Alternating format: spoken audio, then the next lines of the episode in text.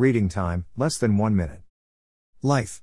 Effects.teva has published my article on tips for traveling with a disability or chronic illness. This article explores my experiences working with Jay to be able ultimately to undertake a family trip of more than 10 hours of air travel time. LifeEffects.teva is a site providing patient and caregiver stories.